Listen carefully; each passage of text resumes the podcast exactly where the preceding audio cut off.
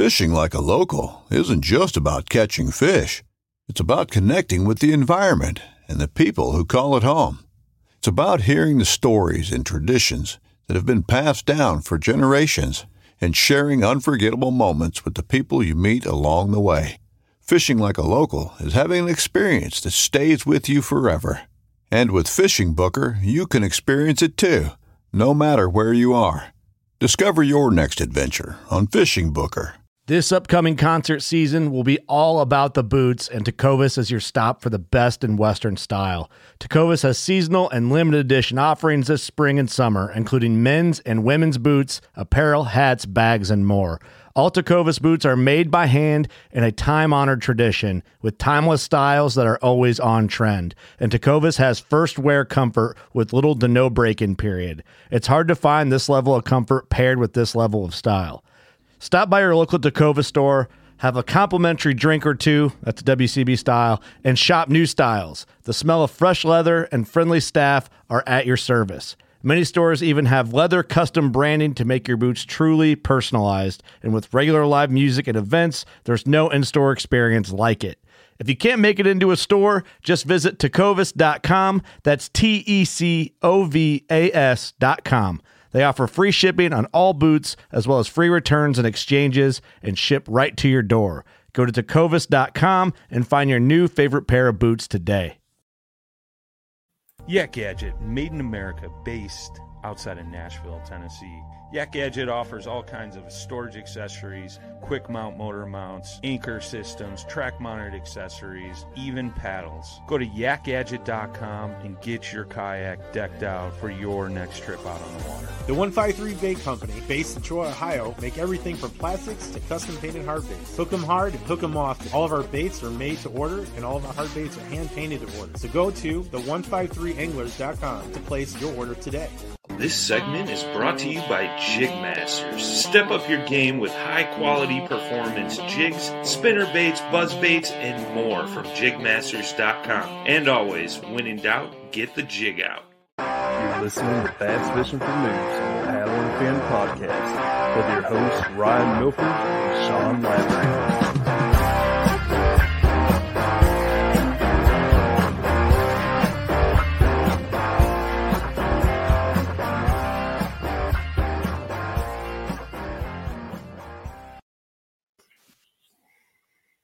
Welcome back to the Bass Fishing for Noobs segment on the Paddle and Fin, uh, Paddle and Fin podcast. what podcast? Paddle? Paddle, paddle. Um, I'm your host, Sean Lavery. With me, as always, is my good buddy Ryan Milford. Welcome, Ryan. What's up, man? Um, tonight on the new show, uh, we'd like to welcome Chris Gorsuch from Reel River Adventures. He's a guide uh, local to me here in PA on Susky. Uh, so, uh, welcome, Chris. Glad to be here, guys.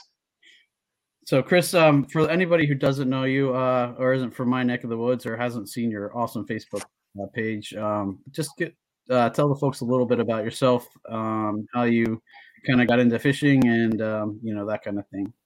Sure. So I, I mean, I think fishing was in my blood, like it is for many of us. Right from the very day I was, you know, able to see see water, catch fish. Um, kind of my grandfather, and my father were huge pieces of that. Uh, my grandfather, like, lived in the Juniata River, pretty much right on the shorelines of uh, uh, just the Raystown branch. So I fished the the whole Juniata River in the summertime. We floated it, and we would always end up at the mouth of the Juniata, which is down by Duncannon, Pennsylvania. And uh, went to school here in Pennsylvania. When I graduated college, uh, moved to as close as I could get to the river. At that point in time, I was in the Allentown area, so I fished the Delaware a, a real lot.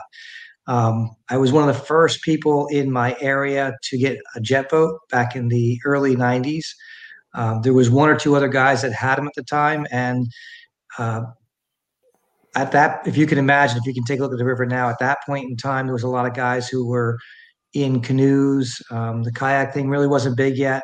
Um, guys were fishing out of smaller car topper boats with a 9.9 uh, tiller prop with a cage on it. So when I had my 90, actually it was a 6045 jet on a 1650 uh, John boat, I was literally one of the first guys that, you know, I remember seeing on that. There was a couple guys who owned uh, boat shops in the in the Delaware, and of course there was a number of people on the Susquehanna. But I mean, if you saw if you saw one at the gas station, you had something to talk about because there just wasn't wasn't that many around.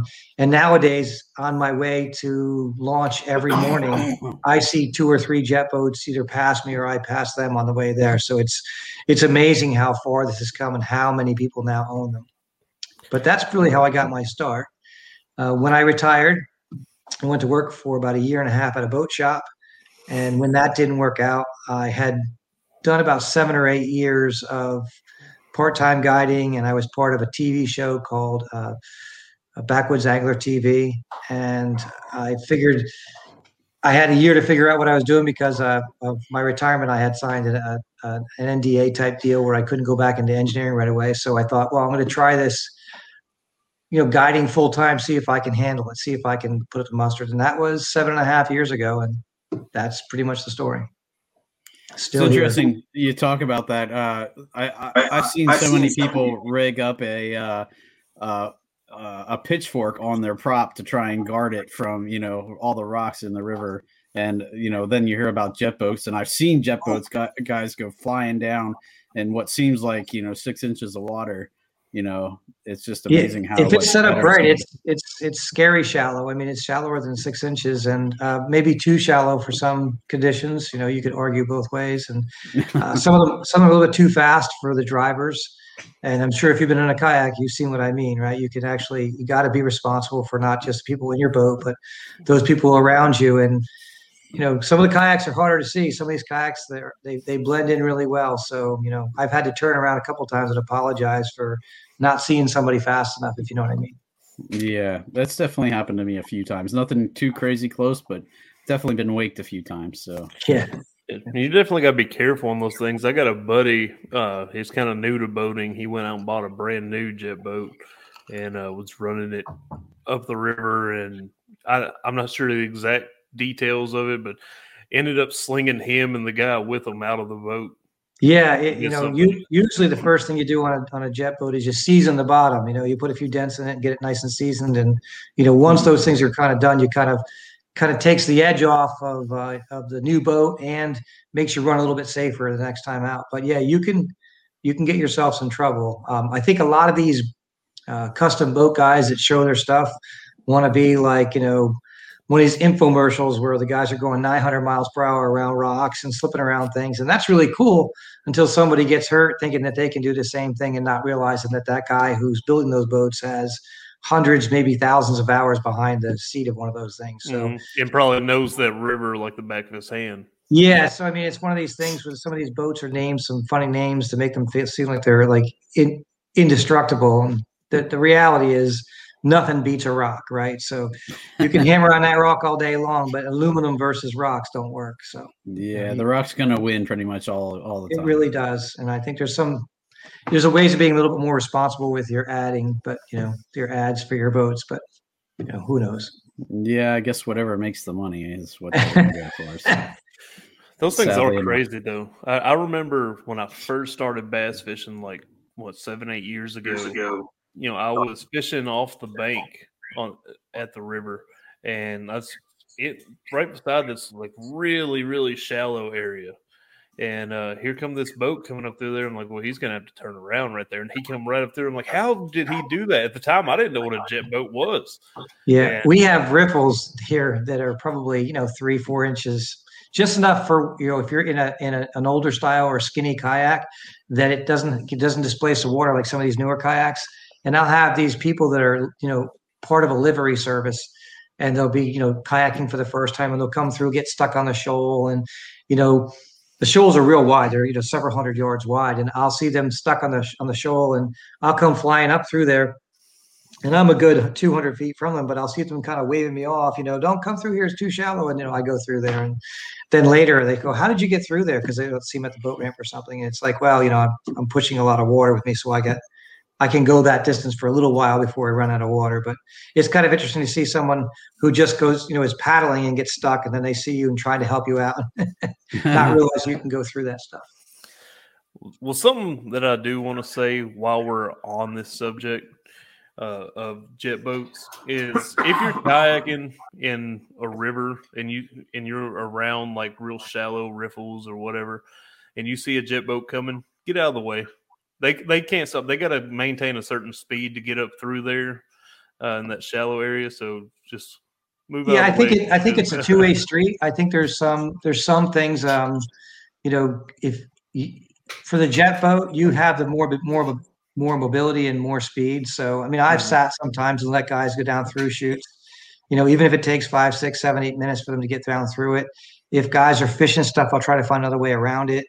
Um, my biggest problem isn't isn't um, you know the respect going both ways. It's more um, how well some of these kayaks blend in. I'm real a big fan of like bright colored greens, you know, yellows, oranges. Just love it. You get some of those slate blue ones and those tan ones, and the, of course the camo ones. They're really hard to see. I mean, they're just they look like a rock in the water or a you know or a log on a. You really, if, if the person isn't wearing very colorful clothing, it's difficult to to, to see them in time.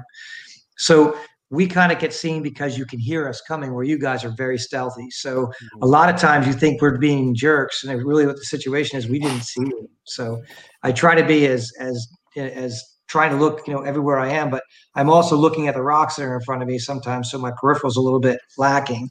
So I just think some understanding. I mean, I, I try to, since I kayak too, I try to, to, to have a good view at, you know, both sides of that story. So I don't expect guys to get out of my way.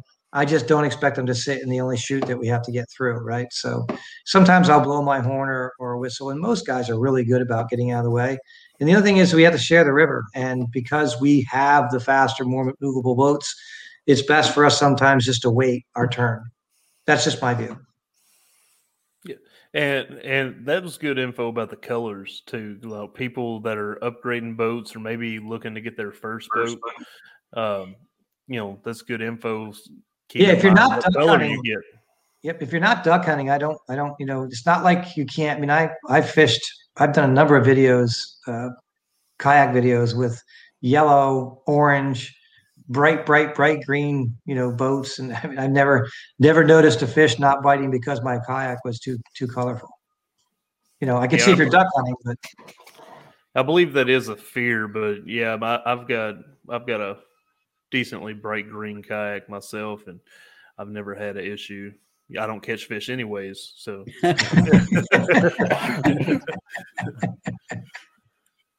well, um, Chris, I was lucky enough to see uh, a recent seminar that you did. Uh, I guess uh, was that for the Delaware River Association or something? It like was that? for the Delaware River Association, and it, and I did it again actually for some local guys here on the Susquehanna.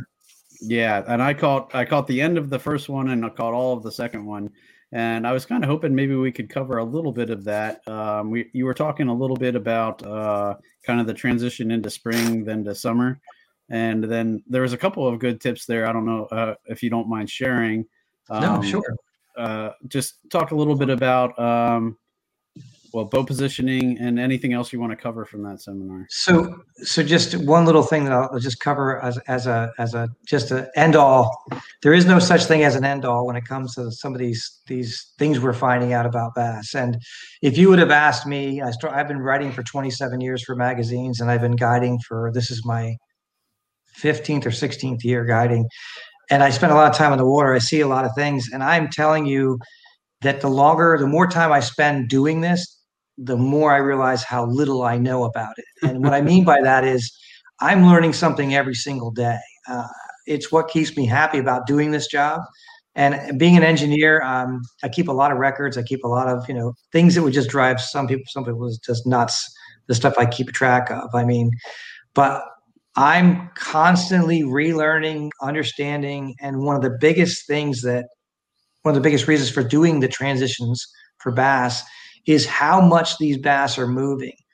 I have a friend that, that and I we, we're talking constantly, and it's amazing how much day to day moving that you get when you leave winter, where these fish are pretty much stationary all winter long. They do very little moving, and then when that water starts to break into the upper 30s and low 40s here in Pennsylvania for sure, New York, New Jersey is probably exactly the same way. Delaware, Virginia, West Virginia, because I fish all those places um, they start to move. And you know, if you have a small river, they usually usually use the banks. They'll, they'll travel up the banks, and you can almost pick the look at a map and know what side of the river they're going to be moving up on based on depth and where the current seams are, where the current breaks are. Um, and they'll move. I mean, you know, In-Fisherman did something years and years ago. I'm not, not sure if I was allowed to mention that, but they did a, a great report about how far bass in the river travel to spawn. And someone, you know, wrote like 12 miles or eight miles. And it just seemed ridiculous to me because there's just so many spawning areas. Why would they have to travel that far? But I'll, I'll be honest with you. I've seen small creeks where they'll go four miles up a small creek uh, in a few days. So if they'll do that in a creek that feeds the river, it's very likely that if they go up to the next creek that's two miles away, they just traveled six miles without even really trying. So it's amazing how much they move. And you'll, you, I'll be on a pattern where I'll be getting great numbers and great size of fish. And all of a sudden, the next day, after you know three or four days of this great pattern, I'll be catching different fish. And I mean different fish, the different class of fish, much smaller fish. And I'll a few days later, it transitions again where I can't find a fish. I've got to go out and start looking for them.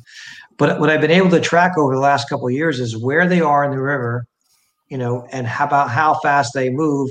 If there isn't a cold front, if there isn't um, any rises in the water temp and rises in the water levels, but that's one of the tricks for for learning how to find these fish. And as the water drops, they'll start to transition away from the shorelines and into these current seams that push them into ledges or into island breaks in the middle of the river where they'll just you can actually pretty much follow them um, day after day after day moving upriver until they hit their destination. Now sometimes when i say upriver they may curl up a creek and you'll be catching them along this bank that goes to this creek for five six miles. You'll be catching them almost every day and then all of a sudden they're gone and they're really not gone. They're just so far up these creeks you can't get your boat up to it, and they're just up inside these creeks, and that's the fish that you were fishing for. And it's amazing how the big fish move first. I mean, that's the biggest lesson that I'm learning is that I have to be on the water, you know, early to mid March because I want those biggest fish first. And if you've been following my reports, you'll see some of the mo- the monster fish we're catching because you're out there when these first fish are leaving. So based on metabolism, based on how much they have to eat to keep this body mass, based on procreation, the bigger fish generally have more eggs. They have to move first. They, they're the first ones to go. So it's like an early pregnancy, right? You know, if it's your first child, you generally have a bunch of false pregnancies. So these one, these people who have six, seven, eight, nine, ten children, you know, their their their deliveries go really quick. I think that's a lot of the way it is with some of these bass. They realize they have to get to where they're going. They start earlier and they arrive sooner. And therefore, if you're following them, you get a chance to catch them all the way up until they're they're about ready to spawn. At Midway USA, we know the AR 15 is one of the most popular rifles in modern American history. Known for its modularity and widespread use, it's often considered essential to any gun collection. The essential things you need to run an AR 15 are usually always in stock during shortages, things like magazines and 5.56 ammo. Whether you're looking to buy a new AR 15 or buy parts for your modern sporting rifle, log on and for just about everything for the outdoors, shop midwayusa.com. So read, that's why transition was so important for me to cover. I had read something interesting about that too that um, bass will often return to the place where they were spawned, you know, uh, right. and, and there's something about it, that area that they know and they will return even if they move far, far away from it. Right. Similar to salmon. Of course, they don't have anywhere near the, the scent tracking that salmon does, but a salmon will travel, you know, hundreds of miles if they need to, to, to spawn. Where bass, we're talking, you know, seven, eight, nine, 10, 12 miles max usually but they will go back to the grounds that they were, you know, probably they were born in. It's their home grounds, unless there's some kind of catastrophe, you know, a major flood or the it's silted over so much that there isn't, you know, good habitat anymore, or the food base is gone and it can't can't keep them there long enough to, to do their procreation. So as long as you have the the food base, as long as there's still the protected waters that was always that were already there. We had two or three floods in 2010 to 2014 that were devastating floods, two 50 year floods and a 100 year flood. And it changed places, especially on the Delaware. And I've seen it here on the, on the, the Susquehanna as well, where you knew fish were going to be there, but now they're less of a place that you can go to. Other places are still there and still holding strong, but they're not what they once were. So that's why I say usually if they're if they're born there and they last 10 years, they're going to be, you know, they're going to be there every year for, you know, while they're while they're alive. That's that's crazy. It, you know, it just made me think like, you know, say us, like I'm sure pretty much everybody their childhood home, you know, has got a little special place to them. You know, it's, I'm, I kind of associate that with what you're talking about. Like it's like their childhood yeah, home. Yeah. It, and then how to get there. no matter where they are, no matter how bad the floods have been previous years, no matter how far down river they get washed. I mean, I'm sure there's a destination that they they'll change if they have to, but I think most of them return to the same place. If we had a way of tagging it, I think it would be very interesting. But you know, that would be way too much money than any state could afford to do. So, you know, I usually start out with, you know, uh, I'm looking for that trend and that, that warming trend. You know, I'm starting. I'm looking at trees, and you know, of course, trees bud in the fall, but they, they bloom in the in the in the spring. So I'm looking to see any kind of growth. You know, those first little bit of flowers that come up, that the trees that that that start to show their very first, you know, blooms. I'm always looking for something to show to show me that I'm watching other nature. I'm watching, you know, ducks and geese and the way that they're reacting, that, that they're gathering and they're nesting, because it all kind of happens, you know, at the same time. And as you keep notes, you start to make a note of it, right? I mean, and and you don't. We have longer daylights, you know, so there's not just temperature; it's also the daylight that gets them gets them going. But I start to target my bass, knowing that they have to feed I usually start to get more aggressive with my lure presentations. So I will tell you this that no matter when you fish, and I fish year round every single month, at least once every two weeks in the wintertime um, until the river freezes. And if it doesn't freeze, I'm, I'm going as often as I can. And I'm not afraid of getting skunked. So I'm out there a lot.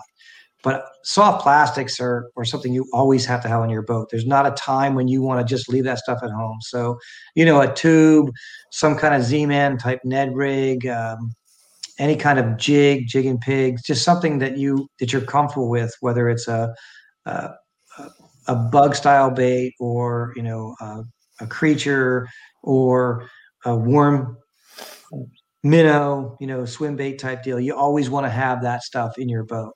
But as these fish start to get more and more active, I think the very first hard bait I get out is a jerk bait. Now I'll have my jerk baits all winter long, but I fish them quite a bit differently in in the springtime, and I also will throw a much larger profile in the spring because I know they're coming out of of you know not hibernation, but they're very dormant, and they they eat in in the wintertime, but not every day. So you can go out fishing and you can be sitting on top of the fish and they're just not eating because you know a certain percentage of them just don't eat every single day that time of year. Um, so I'll start to throw the 110, the 115, the 100 size jerk baits, and I'll I'll change my cadence up from being very slow in the wintertime to being very very aggressive to where the pause is less than two seconds. You know that's that's kind of where the pause is and then I'll transition from there to fishing more aggressive tubes, more aggressive swim bait. Um, I'll throw a lot of uh, crankbaits. I love square bill crankbaits. And so when that water's up in the 47, 48, 49 degree mark, that's when I'm getting that stuff out.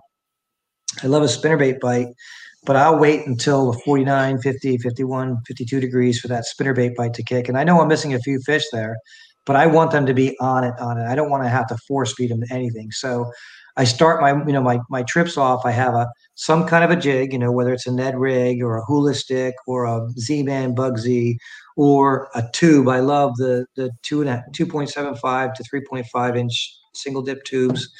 Um, I I love swim baits. I don't care what who makes them. You know, Keitech makes a great one. Fit makes a great one. There's um, there's just a number of companies out there that make good swim baits, but that's always on like a group of rods in the boat and then I'll have a couple rods rigged with uh, jerk bait and a couple rods rigged with a crankbait. Now, just today or yesterday, I started throwing more spinner baits, and we're getting a couple, but it's not like they're you know they're they're the answer yet. But probably within a week or two, when that water is at 50 and steady at 50, that's going to have to be something that you have to have with you at all the time. So, again, it's following where these fish are and looking at you know if if it's you've got a cold front you've got to be looking for softer bottom you know because they're not really in the rocks quite yet and after getting ready to spawn they're going to be out and the current seams more so we had talked about boat position a little bit in our in our seminar and it's very important for kayaks too a lot of us come out of the winter into the spring thinking that the bass are all in this dead water. And it's not that you won't catch a few fish in that dead water, that real calm water. But if you don't have high water, you should really be looking at current. So if your river normal flow for your river, and you can look this up on most of your your charts, most of your um, uh, real time charts that you know that, that the USGS has. Um, if if your regular depth, your medium depth is let's say five feet and you're at seven, then yes, you know, look for that slack water, look for the tight to bank, tight to cover, tight to an island, tight to an eddy type spot. But if it's normal, like today, oh.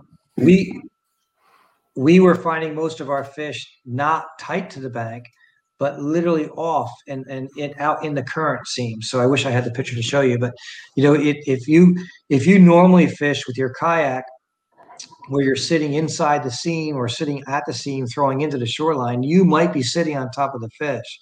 So, two suggestions is either to move further out to the, the current, which is harder boat control, and throw to, you know, throw into the shallow water, but make sure that you're working it back into that current seam, or put the boat, fish at that foot, fish the, the slow water first, then put the boat in the eddy and find a way to either anchor or clip yourself off and throw out to the current seam and bring it back into that slow water because they're very current related. And, and if you look at minnows, minnows are also very often right at the current edge.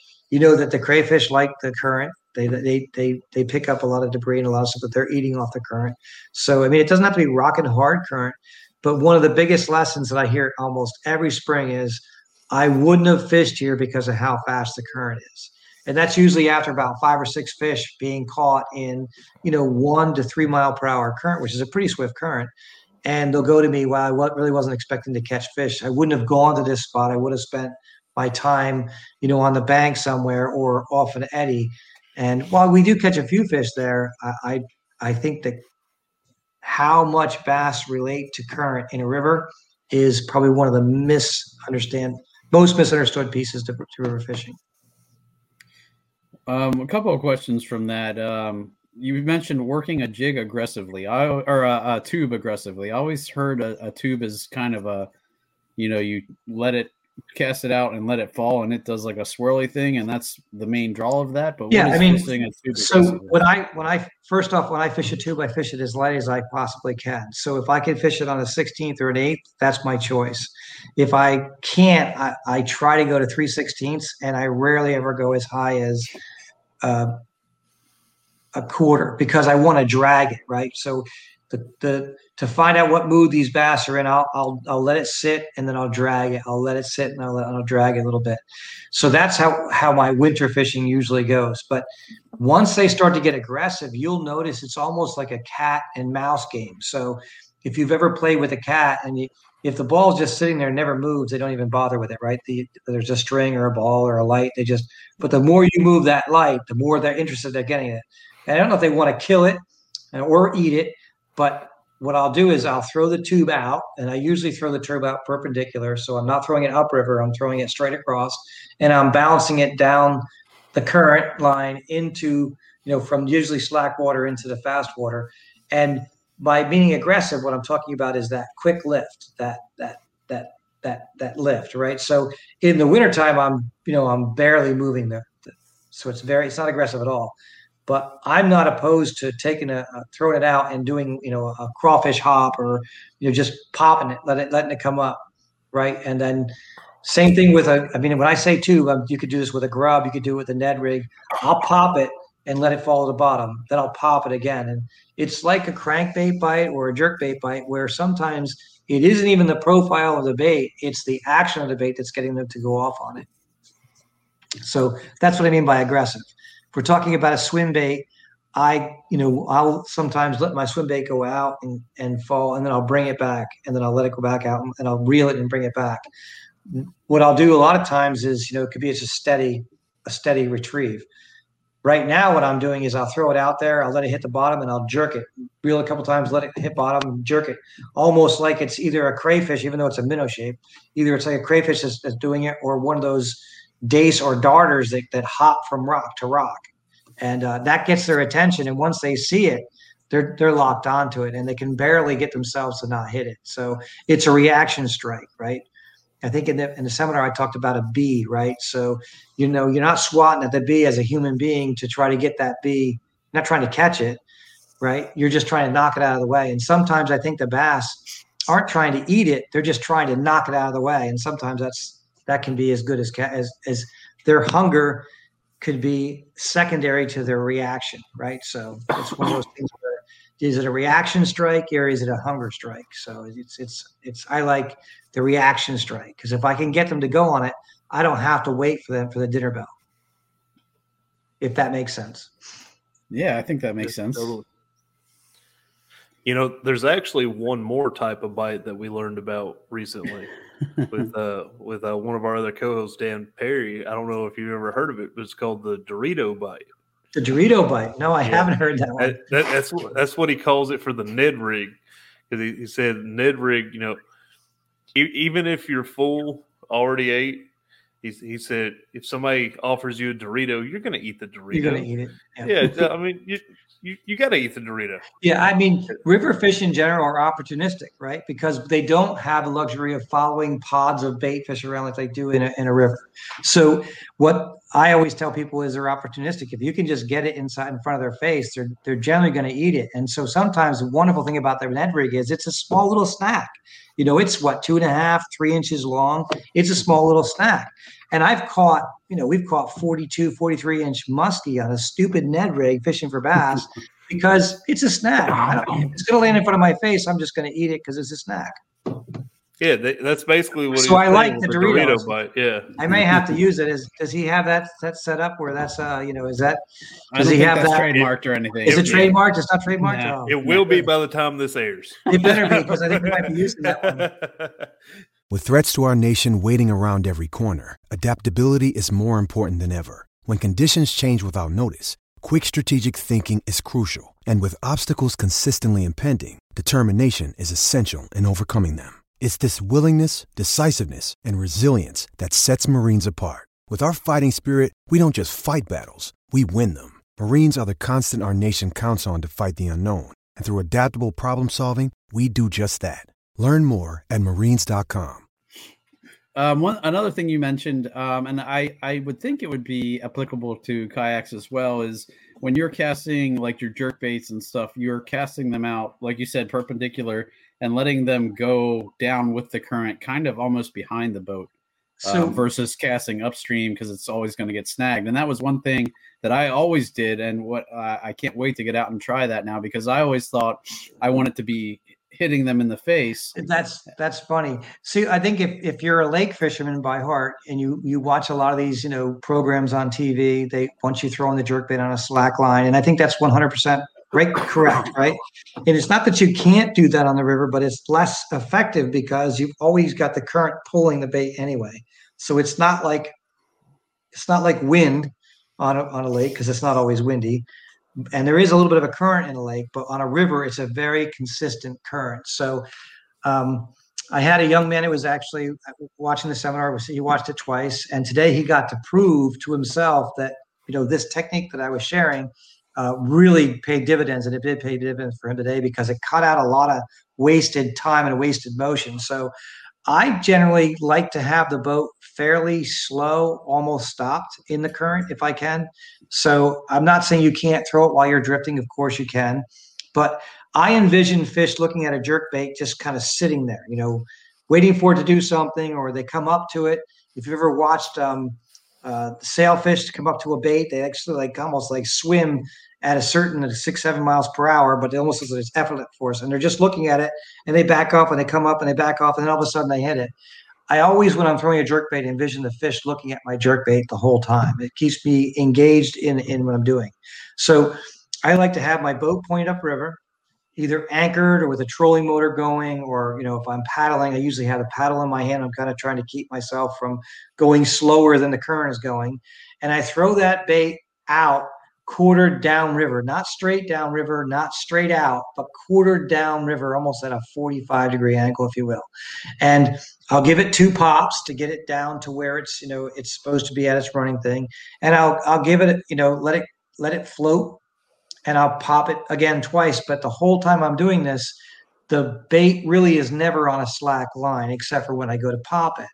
And um, on a lake, you you you don't want that. On a lake, you want the bait to quiver and do everything it's supposed to do on that slack line. But if you do that on a lake, on a river, you know a number of things can happen. You you could be because it's, it's drifting. You could be getting caught in debris. You could be you know literally missing where the fish are.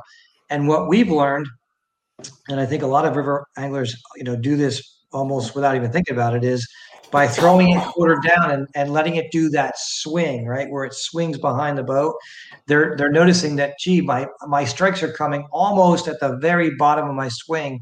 So why waste all that time throwing it way up here and letting the bait come slowly down through here? It might take, you know, 40, 50, 60 seconds or longer to get down to where it is. Where if you get that strike and you know where it is, you can kind of pinpoint it instead of throwing it out 45. Maybe you're throwing it out even, you know, 65 degrees, if you know what I mean, rather than just straight out the back. So that's that's kind of you know the big difference between how I throw a jerk bait in a lake and how I throw in a river. Now, don't get me wrong. If I'm throwing into uh, an eddy somewhere, I'm going to throw it on slack line, right?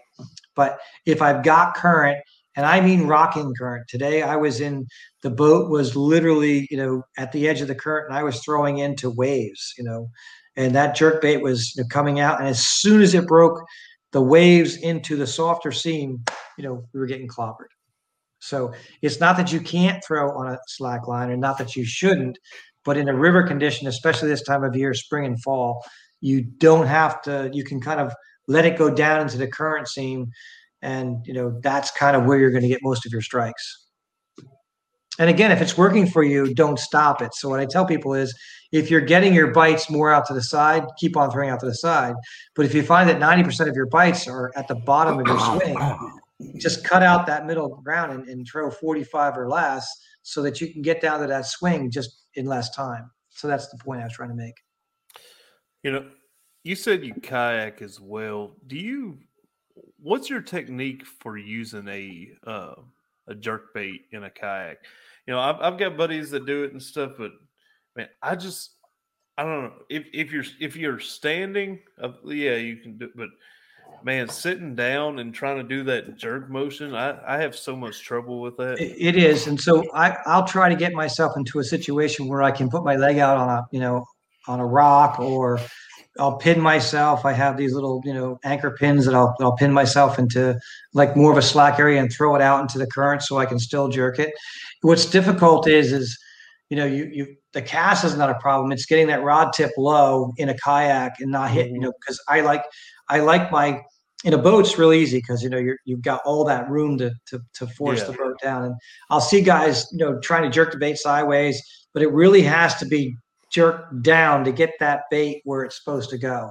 If your rod tip is up or neutral, it's not going to dive to the depth that it's supposed to. So, one trick might be to use like a a deep diving lip versus a standard, even though you're in only four foot of water, because by where your your rod tip is, it's going to keep that thing from going super deep, and yet will dive to the to to the, the the area that you want it to. I think a lot of people don't realize that when the direction that they're jerking that in is driving that bait up, not down to dig like like it should be. So that's you know rod tip down and you're jerking it is really difficult in a kayak. So I don't want to be focusing on keeping my boat still or not moving. Mm-hmm. So I'll kind of you know either get myself in an eddy where I'm moving slower than the current is, or I'll pin myself. Or I talked about this in the seminar about anchoring off with a grabber or something like that, so I can kind of concentrate on that area because you may have a group of fish at the front of a ledge, you know, where that water's cascading over a ledge, but they're right in front of it or right behind it. And if you can keep on hitting the same spot over and over again, which is kind of easy in a, in a boat, if you can duplicate that in a kayak, I think you'll have more success with that kind of a bait. you know, versus a, a crankbait where you can be moving with a crankbait and throwing to 10 or 15 different targets, you know, constantly just moving all around. And, you know, it's even if you don't catch the fish, if you get that bite, that short bite, um, or you get that follow, you know you've got the attention, you know where that fish came from, and you can go back there and throw uh, a more finesse style bait to catch that fish because you know he's there already because he's he's kind of you know identified himself by either smacking the bait and not getting caught or following it in and cutting off short you know? So even just seeing the fish gives you confidence to know okay that fish came out of that you know behind that rock or in that eddy or in that current seam. So i know they're there. So now i can you know focus it and and, and fish it more you know more determined uh, with a soft plastic or a swim bait or something that I can have more control over. I might have to try that uh that deeper diving jerk bait. It, it may that, you know, that, that, plus that's stuck in my head right there. You know, just because if your rod tip is up, that bait's going to sit higher in the column than it's supposed to. It's like Yeah. running a crankbait, right? The crankbait, if you've got your rod tip deep and you're spinning it, it's going to go as deep as it possibly can. If you level it out, it's going to run a little bit less shallow, a little bit less deep. And if you hold your rod tip up, that thing's not going to run as deep, you know, by a long shot. So it's spinner spinnerbait's the same way. I mean, if you hold the rod tip up, which is a little, bit more work, if you hold it up, it'll kind of wake just under the surface without having to move it really fast. You just hold it up and it'll kind of, you know, be forced to sit in the upper plane. And a lot of times that's the difference between the same guy throwing the same spinner bait and not is, you know, if they're on the bottom and you're slow rolling it, that's great. But if they're on that, if they're looking for that bait just under the surface, um, sub subsurface, and you're not holding your rod tip the way it's supposed to, you're just going to make, you know, one guy's catching and you're not. You're wondering why, and it's all rod position. You know, key with spinner baits, crank baits, jerk baits. Interesting. And uh, like he said, on a kayak, sometimes you're limited uh, to your rod position, but it, it, you know, you know, sometimes it pays to experiment a little bit. And Yeah, you'll overcome it. I mean, it's what, what I find is that people who wade and people who are kayak fishing, um, because they can get over the obstacles and because they have smaller areas to fish, you know, they don't have like today I went 12 miles in a jet boat, right? Who does that in a kayak? You know, you just really do, do it up, upstream. You tend to be a better, more efficient uh, angler because you're fishing in a smaller body of water, smaller targeted area, and so you're picking that area apart versus running and gunning and running over top of fish to catch fish. So I think sometimes when I had my smaller, slower boats, I was a better angler at times. I, I was was more patient. Let's put it that way, right? So and sometimes you know today's catching was slow in the morning and good in the afternoon. And if I couldn't talk myself into rushing, you know, I needed to be, I needed to slow down, knowing that the day would evolve. It always evolves, you know. when we got our fish. It just took us, you know, towards the the, the second half of the day because the first half was slow. And you'll have those days, and the key is to try not let that get too much into your head. You know, you're, you're going to catch them. Just don't get too far out of your game plan. Pay attention to what's going on. If if something works, then just repeat, repeat, repeat. If you get a bite or a strike, I always tell people where'd you throw it? Because you want to throw it back to that same spot again. Because bass are rarely ever alone. You know, in the summertime, even in the summertime, when they have smaller hunting groups, there's usually two or three bass that are out cruising with each other in these pockets, right? So if you throw and you get one to strike, believe me, that that, that bass that was trailing with him, he saw him eat something and now he's interested in eating it as well. If you've ever been on a frenzy, you see where bass try to knock the bait out of another bass's mouth. And that happens quite a bit. As a matter of fact, it happens as soon as like right now.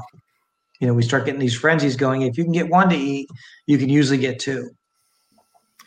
I don't know if I, I speak for Ryan, but I sometimes, you know, I, I'm still new enough to this game that I get so excited that I catch one that I completely forget about throwing back into that exact same spot. Yeah, I Usually mean, I'm it's just like- really important. I mean, it- and I, I triangulate. I mean, I'll say, listen, here's the most important part is if you know how far off the bank that strike came, if you know where you put that, that, that, that, I mean, I watch bubble lines in the water when I'm fishing. Sometimes if the wind is blowing a different way, it's difficult to know where that eddy is or where that's, that seam is. But there's always a bubble line, you know, something, a bubble that's moving slower than the outside bubbles or the inside bubbles. I'm always looking to see where we threw it. And I'll tell clients, you didn't throw it there, you threw it over there, throw it back over there again. And generally, the next time they throw back in that exact same spot, they they crush it. I mean, and, and that's and that's really the difference between some of your your anglers who are more consistent is that they they pay attention to just the small things. It's not really a technique deal. It's really paying attention to okay, well, I threw the bait in here, I got hit here. I'm going to do that until the fish stop biting. Or I had the fish here yesterday.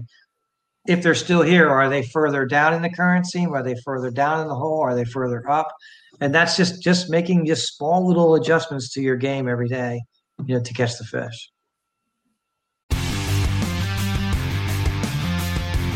On Mondays, head offshore with Captain Scott Walker and Steve Roger for breathtaking deep sea adventures. Coming to me, coming to me, coming to me. Double. He's jumping, he's jumping, he's jumping. Oh! Oh! Look at that belly. Don't miss Mondays with Into the Blue. Brought to you by Academy Sports and Outdoors from 7 to 10 p.m. Eastern. Tell a few fish stories along the way. On Waypoint TV, the destination for outdoor entertainment. That's pretty cool. I, I like that. I um, it, it, makes it tough sometimes. You know, uh, when you when you see it day in and day out, and you can kind of track the fish movement a little bit better. Where versus oh yeah, like it's the, definitely it. The I weekend know. warriors who kind of are, are at the mercy of kind of yeah. And I don't I don't I, I, wouldn't use that term as a neg- as a derogative term. It's you know I feel bad for some of those guys that have that they caught them last Sunday and now Saturday's here again and they don't know you know where to begin and and you know, sometimes it can be a good thing going out there fresh, but a lot of times it's so much easier to know, okay, I did this yesterday, I did this the day before, and I know it works. I just got to figure out where, you know, what's the difference between today and yesterday. Yeah, you can just and, kind of follow them. Yeah, and you can and you can kind of have confidence. You know it's going to work. Like yesterday was slow, so I wasn't surprised when today was slow to start. And so I could, you know, I talk to my clients, say, listen, we're going to get them. They're just a little bit finicky right now. We just got to be patient, and and it will come, and it did. So it's one of those things where you know even even getting out of my own head, going, you know, you see a guy catch a fish or two guys catch a fish, and you know that that you know your turn's coming.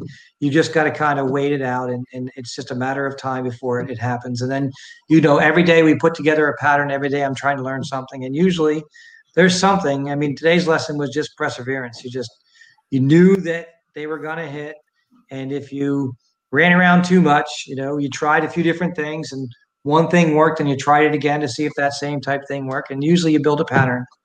And that's the way today went for me personally. Now, do you use any type of electronics on the river or do you just go? I do, but I don't. I mean, it's not like a, a, lake. I mean, if I was a lake fisherman, I would probably have, you know, I would like be like a lot of these guys who have $2,000, $3,000 into their, their sonars. For me in the river, the sonar does, you know, basically a few things for me. I'll, I'll say three. Uh, tells me the water temperature, which I think is important. Some guys don't care, but I really like to know the water temperature because I want to know where it is relative to the morning and the afternoon, where it was relative to the day before. Where it, are we trending up? Are we trending down? Um, is there an influence? Like if I by a creek where now I've got three or four degrees warmer, you know, a lot of these bigger um, rivers, like for us, we have the Juniata River you know that water coming out of the Juniata might be two or three degrees warmer, and so that whole bank, once you get out to the main river, you know, for a mile or a mile or two, is going to be warmer. So it's not while that might not be a good thing in the summertime, it's a real good thing in the springtime when fish are looking for warmer habitat.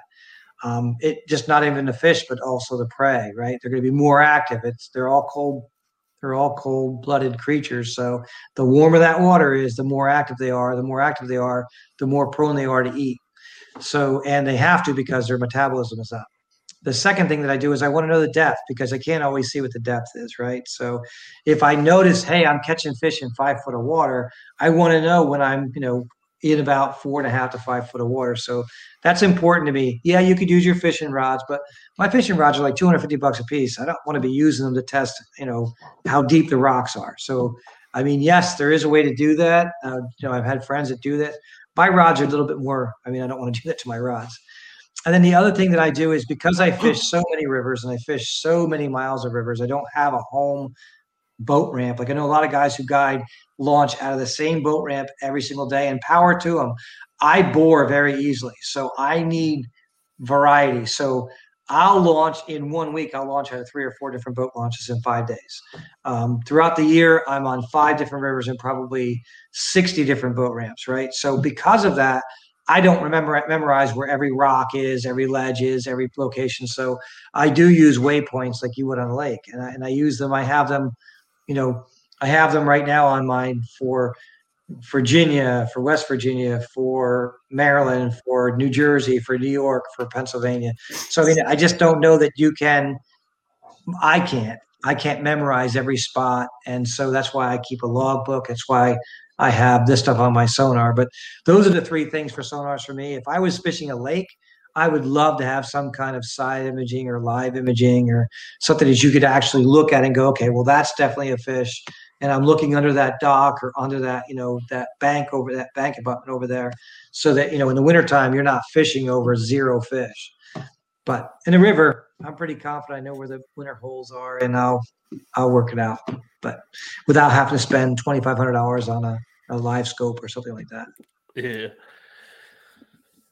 That was yeah. going to be one of my questions too, because I think in the first seminar I called, I, I heard the the back end of one of those questions, and and you said you when you're searching for fish, you look more at the surface of the water than you would yep. at a fish finder. And I was going to ask you what you look for then.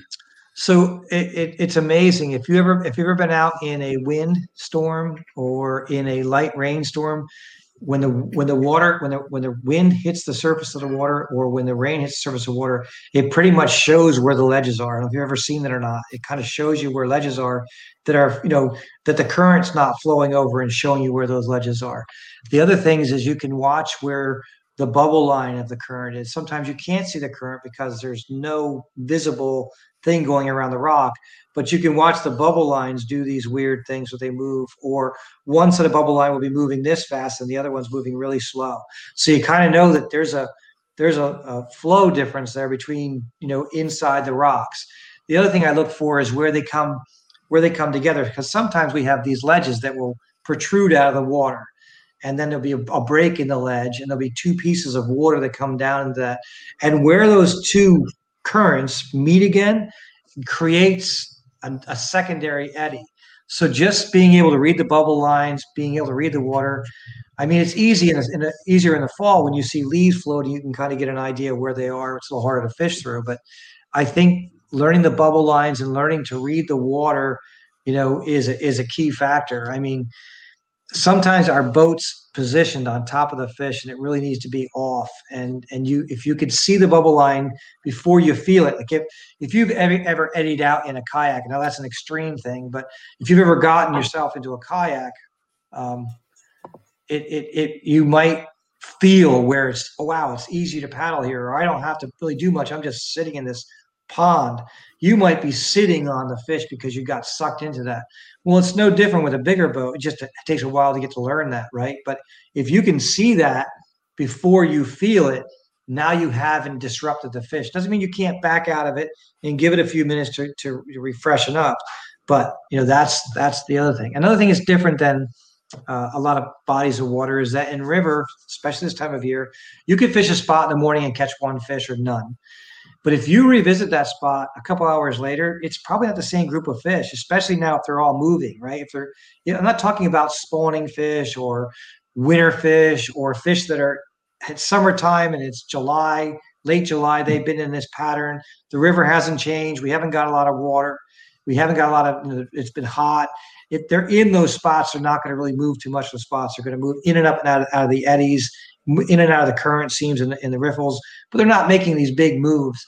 Right now, they're moving. So you fish that rock that you fished two, two or three days ago or a year ago, and you know you caught fish there. Don't give up on it if you don't catch them there. Just go back a couple hours later. You might be surprised to find that there's a brand new group of fish in that area. So, I mean, it's a time of year when you can refish an area and not really beat it up because it, the fish are constantly moving. A new group of fish are moving in.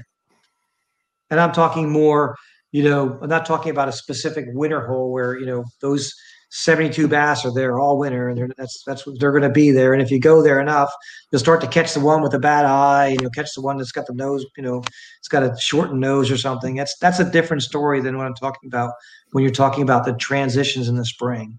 There's just so much movement. Uh, would you you say that transitions to lakes as well, or are you talking just river? Sure, in a lake. So it, if you're largemouth fishing, and I grew up largemouth fishing also. You know, a lot of farm ponds where I grew up. If I had a bass behind a stump, there was a bass behind that stump almost every time I went there. And it, if it didn't eat, I'd go over to the stump and spook him, right, just to prove that he was there. Smallmouth are not really like that. They still like, you know, you know, they still like a good home, a good position, but smallmouth move a lot, right? They're going to follow bait. Well, the same story on a lake, right? So, you know, the hardest time to find fish at a lake is usually in the summer when they're chasing these pods of bait fish. So your best anglers generally find that pod of bait fish, then they find the bass and they fish the bass and catch them until that pod disperses, and they go find another pod of bait fish. On the river, it's not quite like that. They have neighborhoods where they can actually feed on crayfish or feed on a on a on a, a group of minnows that are more. They're not. They're not minnows that are in group or pods. Now, this is different on the Susquehanna, on, a, on the Delaware and the lower Susquehanna, where they have shad fry, and those shad fry are, are balled up in the fall time or late summer, and they're following those shad fry. That's a different story. I'm talking about your dace, your darters, your stone cats that are pretty much they're in their residence and the bass are just there picking them apart right they they they live there they don't wander too far from those areas if they were they're born in this grass bed, they're probably going to stay in that grass bed until you know till the end of the summer or early fall, and then they'll migrate to wintering areas like everything else does. But they just don't. I don't think that they chase bait miles on a river. I think pretty much unless it's a frog, you know, a, a, frog migration or an eel migration or a shad migration or you know occasionally i think on the susquehanna we have uh, emerald shiners that gather and spawn if it isn't one of those events, I don't think the bass are, are, are traveling to eat. I think they're eating locally. Cool. Well, um, I, I mean, that covers a bunch of what you went over in the seminar. Um, and I figured, um, real quick, I'd ask you just pick your brain real quick. I, as a guide, I'm sure you you see all spectrum of fishermen, and um, from noobs up to you know, you know, people who really know what they're doing. And I, I was wondering, like what the the top three mistakes you see from kind of uh, younger or amateur or rookie fishermen, noobs, if um, you will. Sure. I mean, I, I um, not really mistakes, they're just things that they could actually consider.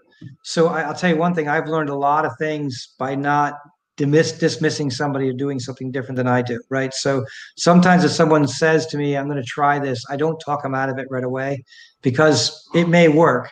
And then after a while, if it's not working, I'll you know I'll kind of coach them to try something different. And if it is working, I usually give them credit for it. You know, hey, I wouldn't have done that, and I'm really glad I didn't tell you not to do it because it wouldn't have.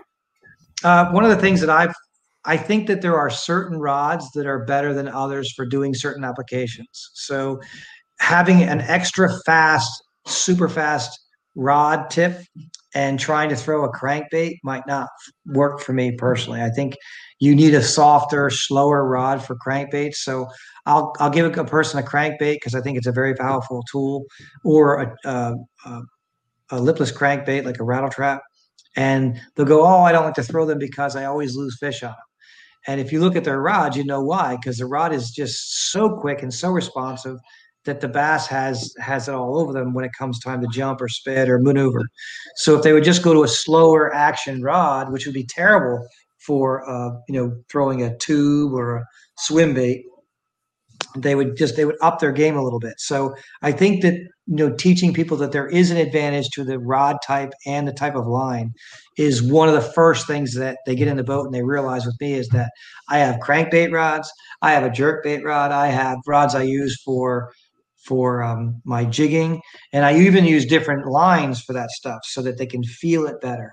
And it's not that I'm saying, not that I'm not saying you can't use one rod, but I think that if you're learning and you get, it's like having the right, it's like having a framing hammer, but trying to do finish work. I mean, you could do it, but it's not the best tool to use for doing it. So it's not that you can't do it, but why wouldn't you give yourself, especially being new, give yourself the best opportunities? So, I mean, I literally explain why I'm using the braid that I'm using and when I use it, and why I don't use braid for crankbaits, for jerk baits, why I don't use it for spinner baits. But I really like it when I'm doing jig work because it's instant. I feel that thump. I feel it instantly. I can set the hook with a little bit less power and still drive the hook. That's something I don't want to do with a crankbait. I don't want to drive that hook because the fish is already setting himself up with the hook. I want a little bit slower hook set. And it'll still drive it. And yet, because that rod responds slower, that fish has much less chance of jumping and throwing that bait. So that's that's the one key is just the equipment piece of it. Um, the other thing is not understanding when to throw what types of baits. Not that it doesn't matter. Not that it matters, you know, not to try different things once in a while, but there are certain seasonal things, and a lot of guys don't have success with things because they throw it. Um, let's say I threw a spinner bait last week, it didn't work. Well, tell me the conditions. Well, nothing was working. Well, why would you expect a spinner bait to work, mm-hmm. right? So when you want to, if you want to learn a, a bait, you know, try to understand when it works best, and when you're catching them on your favorite thing, put that favorite thing down and start to use this other things so you can build the techniques. Don't be afraid to watch podcasts like this or look online and try to find out things or just get advice from clubs. What's that? I said it's so hard to do though. It is so hard to do. If you really want to get better at it, yeah, yeah, yeah. It's it's one of those things where if you really want to get better discipline. at it, yeah, it, it's you know I, I, know guys that will go, okay, I'm taking nothing out but this. No, I'm not saying to do that, but if you're catching fish on your favorite lure, put it down and start to throw the other things to see if they'll hit that and you'll go, grow confidence in it. I mean, I'll have guys fish a crankbait with me and go home and spend 50 bucks on crankbaits, right? I mean, it's it happens. They'll never throw catch a fish on a swim bait. They'll come out with me, we'll catch a whole bunch of fish with swim baits, and they'll order 100 swim baits that night. So it's it's just it can be, you know, tough on your wallet, but it's one of those things where once you see the other thing is to fish with as many different people as you possibly can. So by fishing with a bunch of different people, and I mean fishing with them either on the same boat or you know have your kayaks close by the entire time. Watch what they're doing, and you'll pick up a lot of traits that you wouldn't get. So if you're always fishing with the same person, you're going to be limited to what both of you know. Where if you fish with a bunch of different people, you know that's why some of these invitationals or some of these contests or rodeos or whatever you want to call the gatherings where guys are getting together in club events you know you learn a lot because you're watching somebody else fish. They might fish differently than you do right? And sometimes it can be you know really tough because you're a fast fisherman and that person is painfully slow finesse fisherman and just doesn't mix. So of course that's that's uh that's one of the things. So equipment and then learning new stuff. Those are the two things that i see most people do. Um, and the other thing is being too too confident in what you don't know and I think as guides, we're constantly doing that. And so this is not just a newbie thing. It's, well, I saw, uh, you know, Kevin VanDam, who I really like, by the way, he said, don't do this on this type of a day. Well, I can tell you what, I've caught more fish on top water on sunny days than I have in cloudy days.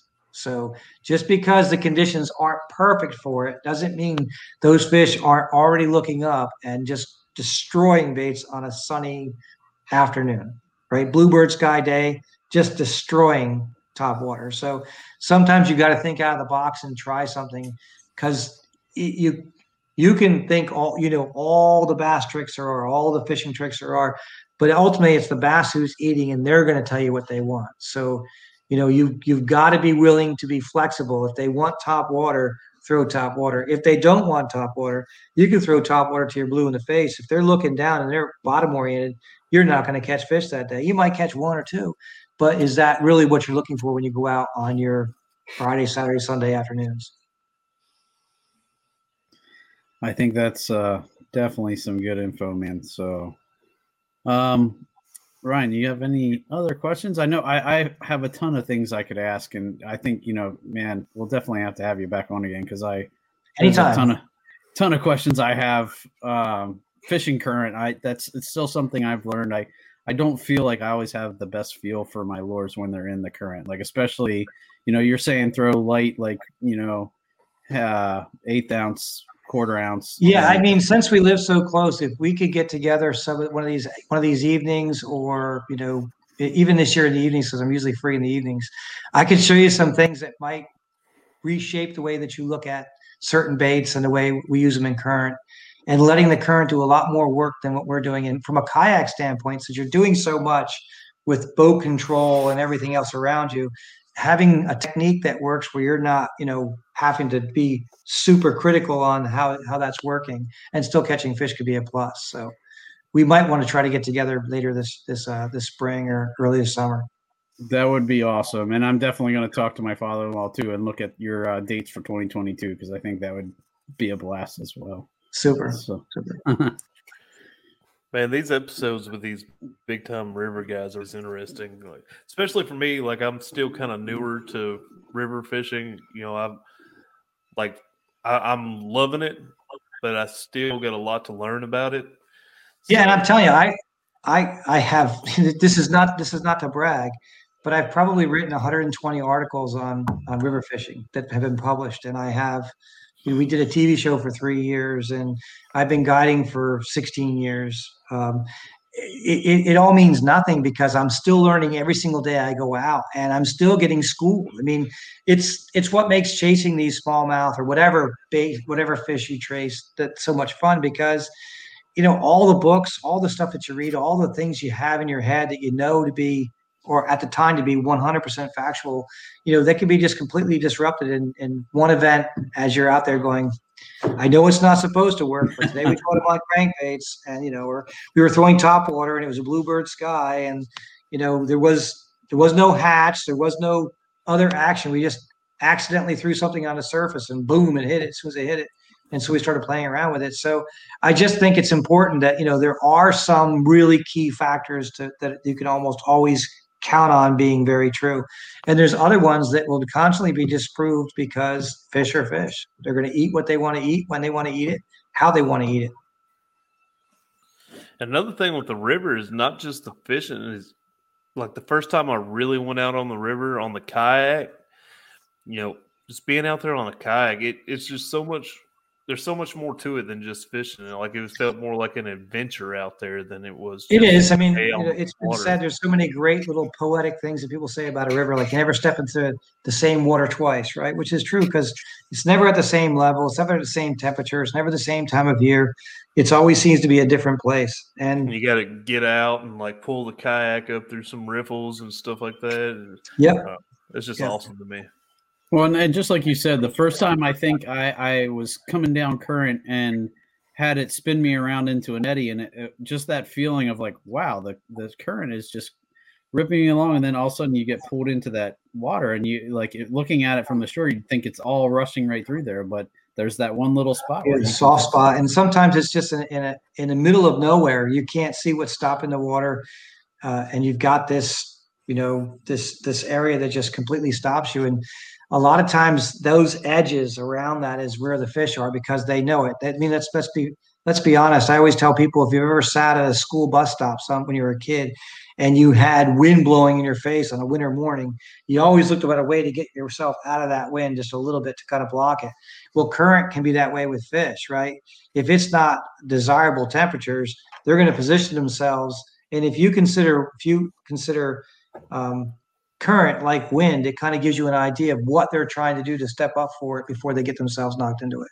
So, I mean, it's it's a great thing for it's a great conveyor for food, but it's also fish have to be facing forward into current to breathe, right?